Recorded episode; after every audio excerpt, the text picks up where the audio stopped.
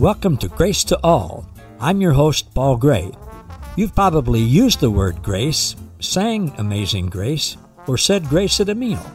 But did you know that God's grace is way better than we can even imagine? And that you and all people already have an abundant supply of God's unlimited, amazing grace? Today, we're going to hear the truth about God's amazing grace to all people. So, sit back, relax, and prepare to be inspired and awakened to the amazing treasures that you already possess. This is truth that you can handle.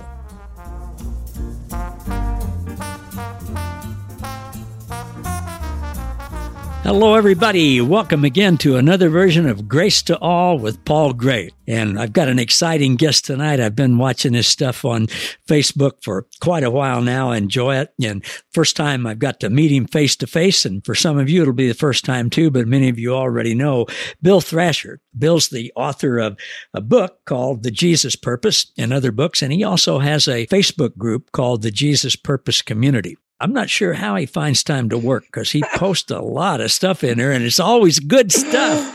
And uh, when we're when we're recording, Bill's in Atlanta, and when we're recording this, it's his family's time for four birthdays in a month's time, and uh, uh, busy time at work. But he's taking the time to be with us this evening. So, welcome, Bill. Thank you very much. I am excited to be here. Uh, thank you, Paul. Yeah, I'm excited to have you. And Bill, as we always do, the first question I ask is how is the understanding that you've come to know of God's unconditional love and grace for everyone, mm. how's that changed your relational life with your family, your friends, people at work, and your AV company that you're yeah. vice president of? When you go to the when you go to the grocery store, the gas station, when the rubber hits the road, how's that changed your life?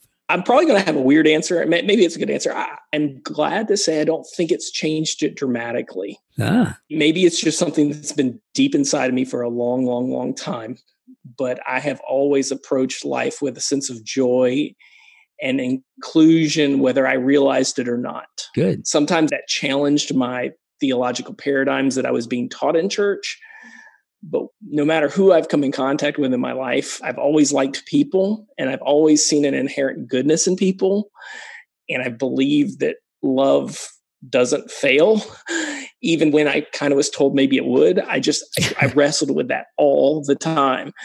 And so once I came into this paradigm shift of God's all redeeming love, the finished work of the cross, unconditional grace, whatever you want to call it, it's like everything aligned what what was going on and how I lived all of a sudden was backed by the theology I never knew I could believe in. So I say that to say the only people that it really has changed, ironically, my relationship with are people inside of institutional religion.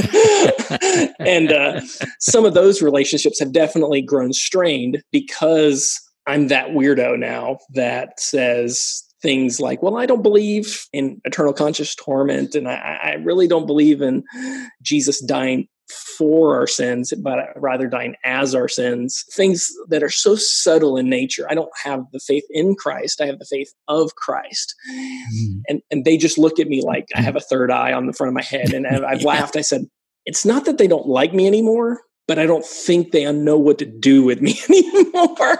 so, yeah. so that yeah. has changed. So that may be a little bit of a twist, but I'm just a pretty lighthearted guy and enjoy living. Well, that shows in your countenance and your person, and that's great, boy. What a wonderful gift to have. And some of us work real hard to be like that and, and don't always measure up. and I think I owe a lot to, you know, my upbringing, my parents. Yeah. You mentioned you have a, an insider's view with an outsider's perspective uh, in all things Christian. I think that's what you said. And you were telling me your dad, yeah. and then you helped him, worked on staff with Billy Graham doing the sound for their crusades. And so you had a very unique opportunity to be up close to some amazing things that were happening and see mm-hmm. people mm-hmm. that were, you know, not only household names in the United States, but worldwide. And uh, what was that like? How, can you describe it in a few words? Yeah, it was an amazing opportunity. I've been unbelievably blessed to be in a stadium, literally, a, you know, a 80,000, 100,000 person stadium, sitting on stage with a man who's known globally when an invitation's given that people can come to know Jesus better. And I've seen the desperation, I've seen the the desire for people to connect with this this personality that is Christ and pour out of aisles onto a field and then to pray the prayer and you know kind of mm-hmm. that paradigm that they that they went through at that point in time but it was just such an encouraging thing in so many ways. There were aspects of it that would make you kind of go, hmm.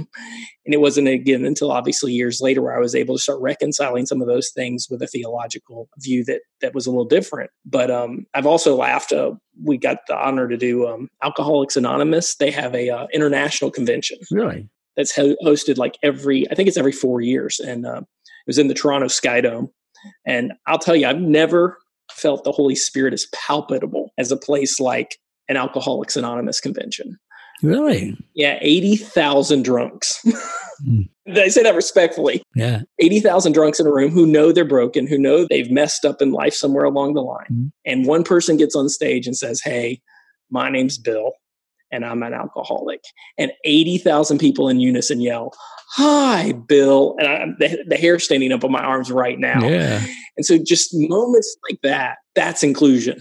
Whether we realize it or not, that is God's love pouring out in literal union and harmony.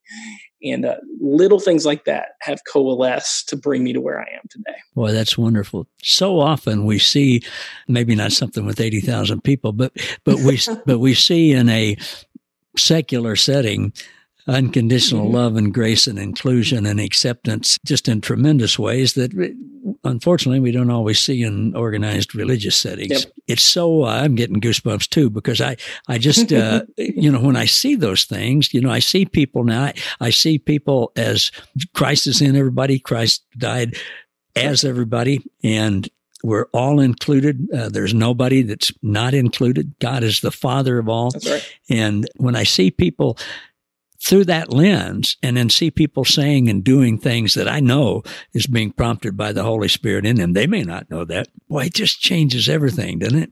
It does.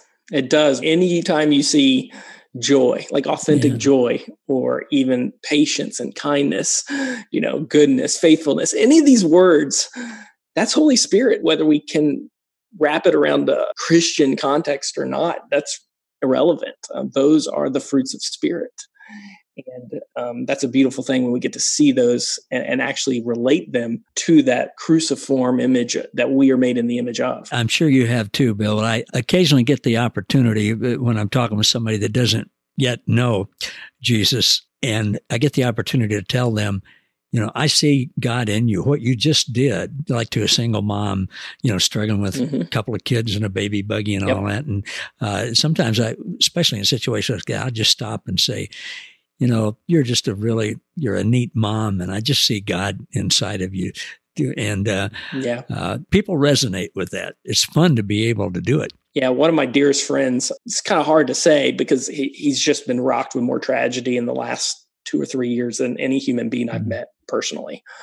I've known him for a long time. I actually brought him into our business and hired him. He's one of my project managers, and he's lost two teenage sons in three years uh-huh. in totally separate incidents. It's just absolutely just one of the most gut wrenching, tragic kind of situations that you can even witness. And this, I consider this man one of my closest friends. And as you might guess, um, he struggles mm-hmm. with faith and, and has forever. Since I first met him, he's always struggled with it with organized religion. But now it's just, he just, he can't even bear to come to grips with it. And yet, I see more Christ in that guy and his countenance and how he treats others, even through the situation. And, I, and then we do, we tell him he is one of the most engraced people I've ever met in my life.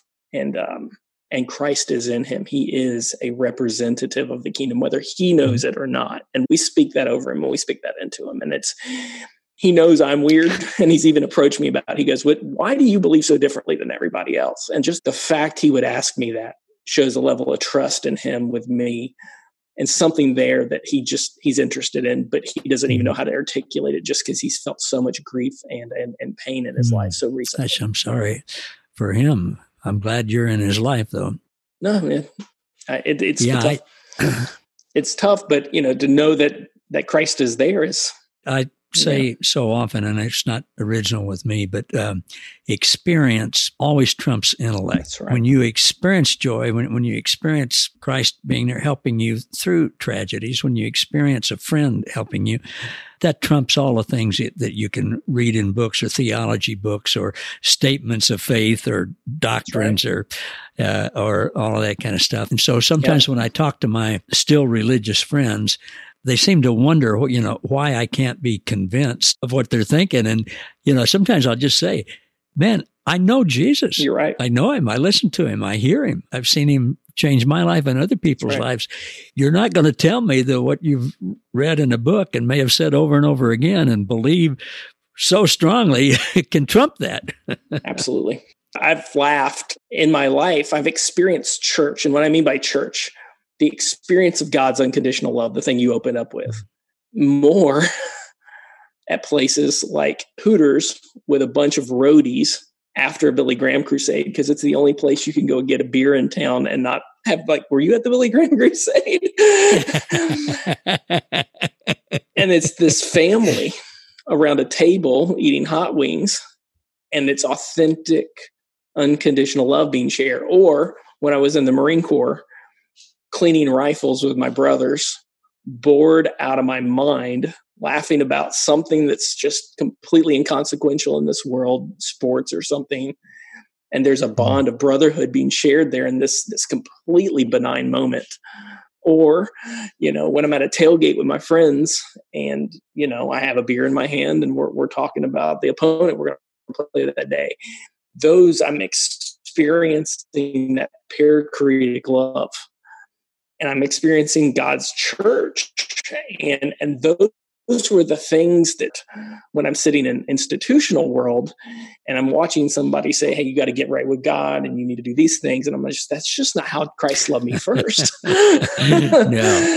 So and so you're right. I think that's the shift that started for me i don't know a decade or so ago and has just really continued to grow exponentially to where we are today That's wonderful. When this podcast airs, it'll be a few weeks from when we're doing it right now. But right now, today, I listened to, and you may have too, Don Keathley's message from last Sunday, where he talked about different words that we've been taught wrong definitions of. And one of them is church yeah and talked about word pictures. And, you know, when you hear the word church, sometimes you know, I can even think, and I've been a pastor 30 years, you, you can think of a big brick building, you know, with stained glass windows and stuff. That's never what it was to begin with. The ecclesia, the called out, the people who get together and in Jesus' day who had wine and ate lamb or whatever there was there, just had a good time. You know, they, they didn't call Jesus a, a glutton and a drunkard because, uh, you know, he was That's on right. a keto diet and only drank water.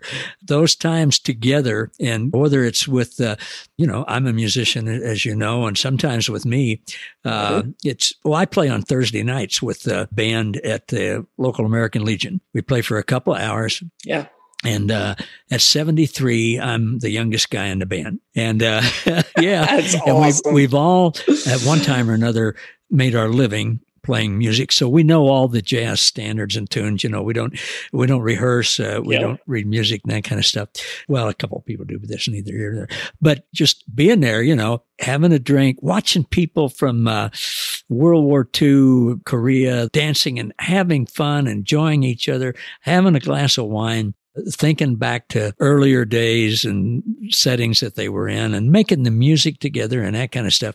It's unconditional love. It's acceptance. It's grace. it is it's church It is church. And we, and we have guys in that band that different people come every week, but we have guys that are totally different politically, totally different economic, socioeconomic that's right doesn't even come up. And if it does come up, we're able to laugh and joke with each other and not, uh, that's church.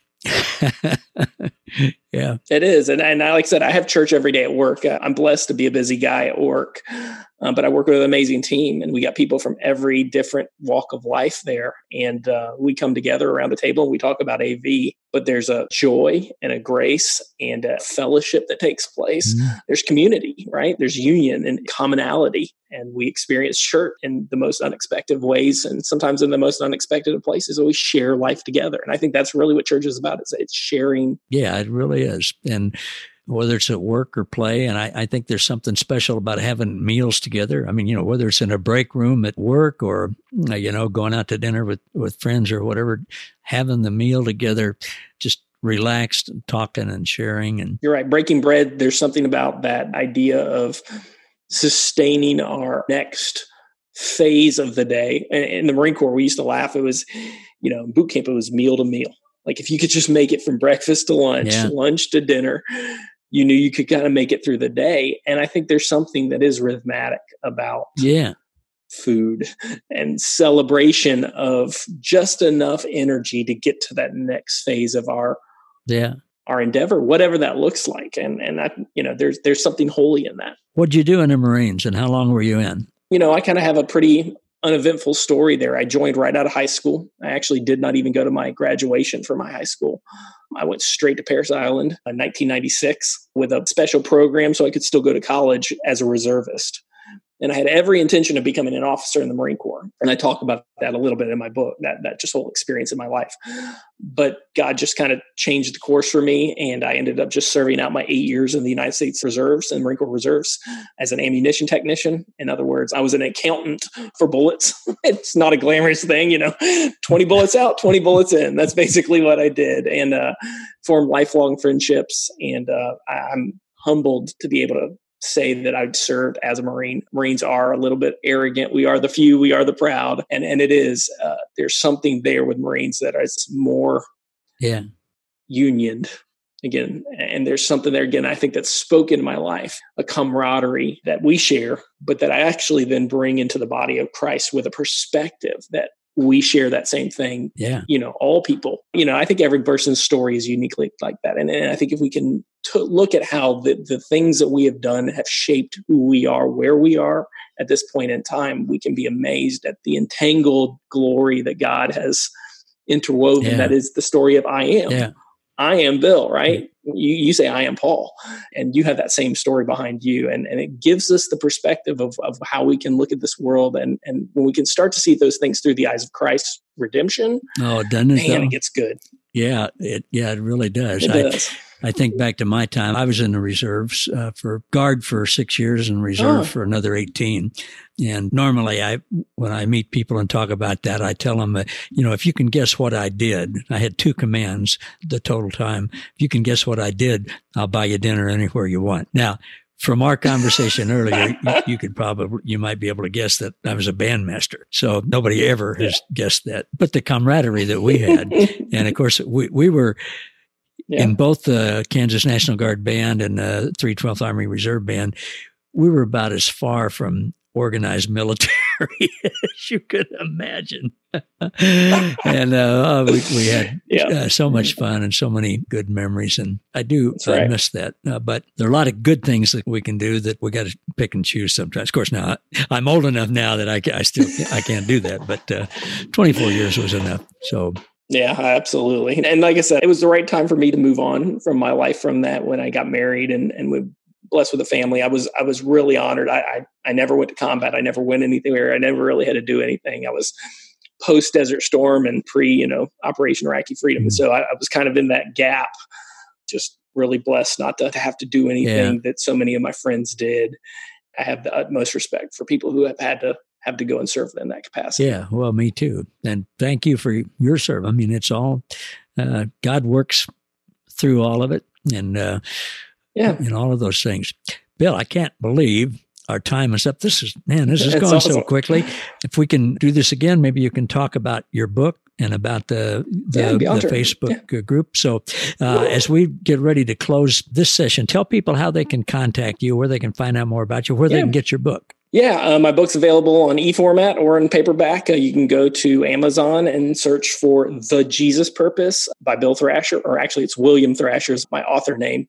If you search Bill Thrasher author, you will find another Christian author that is not me. Oh, really? so I'm William. I'm William Thrasher, at least at, on a pen name standpoint. I go by Bill, but William on the book.